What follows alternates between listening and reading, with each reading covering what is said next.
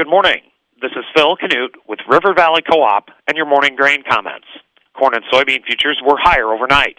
December corn finished the overnight session up two cents, settling at six seventy-two and a half.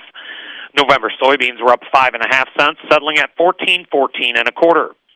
In the outside markets, as of 7:50 a.m., the U.S. dollar index is up 0.540, trading at 113.144.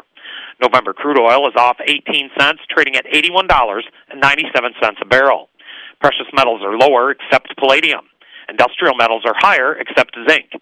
The electronic mini Dow Jones is off 327 points, trading at 29,423. While the outside markets aren't particularly friendly this morning, corn and soybean futures managed to follow through from yesterday's stronger close overnight. The U.S. dollar index is surging higher once again this morning, but corn and soybean futures have shrugged that off, finding technical support yesterday and overnight. It is interesting to note that while futures were higher on technical support overnight, the spread trade was under tremendous pressure. This is atypical of the way things normally work.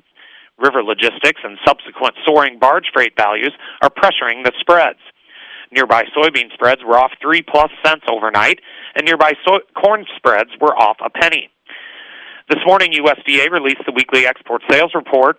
This week's report showed much improved corn and soybean sales bookings figures than last week's report. It may be over exaggerating to call the report friendly, as weekly sales bookings figures are still well behind the average levels for this time of the year. However, it was certainly welcome to see some improvement week over week. Last week, 512,000 metric ton of corn was booked for sale for the current marketing year. This figure is in the middle of the range of trade expectations and is over 300,000 metric ton higher than the previous week's sales. For the 2023-24 marketing year, 160,000 metric ton of corn was booked for sale to China last week. Last week's corn export shipments totaled 574,700 metric ton. Primary destinations were Mexico, China, Japan, El Salvador, and Venezuela. Last week, 1,003,000 metric ton of soybeans were booked for sale for the current marketing year. This figure is over 200,000 metric ton higher than the highest trade estimate and is over 500,000 metric ton higher than the previous week's sales. For the 2023-24 marketing year, 30,000 metric ton of soybean sales were canceled by Tunisia last week.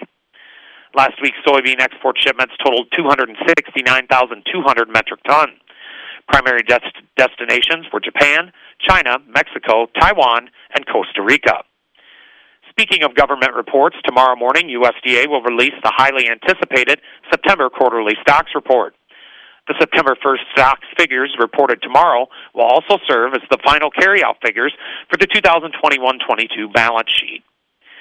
Yesterday, the funds bought 3,000 contracts of corn, bought 2,000 contracts of soybeans, and bought 10,000 contracts of wheat.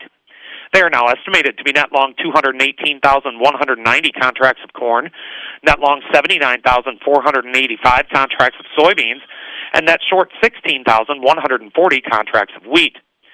From a chart perspective, December corn finds initial support at yesterday's low, 661 and a half, followed by the low charted on September 1st, 654, and then 650. Initial resistance is in the 680 area, followed by a cluster of resistance from 698 and a half to $7, which includes last week's high, the three-month high charted on September 12th, and the psychological $7 mark. November soybeans find initial support at the psychological $14 level, followed by yesterday's low, 13.90 and three quarters, and then the September 8th low, 13.73. Initial resistance is at 1422, the overnight high, followed by 1450, and then last week's high, 1488 and three quarters. Opening calls are higher. And with all of that, have a great Thursday from your friends at River Valley Co-op.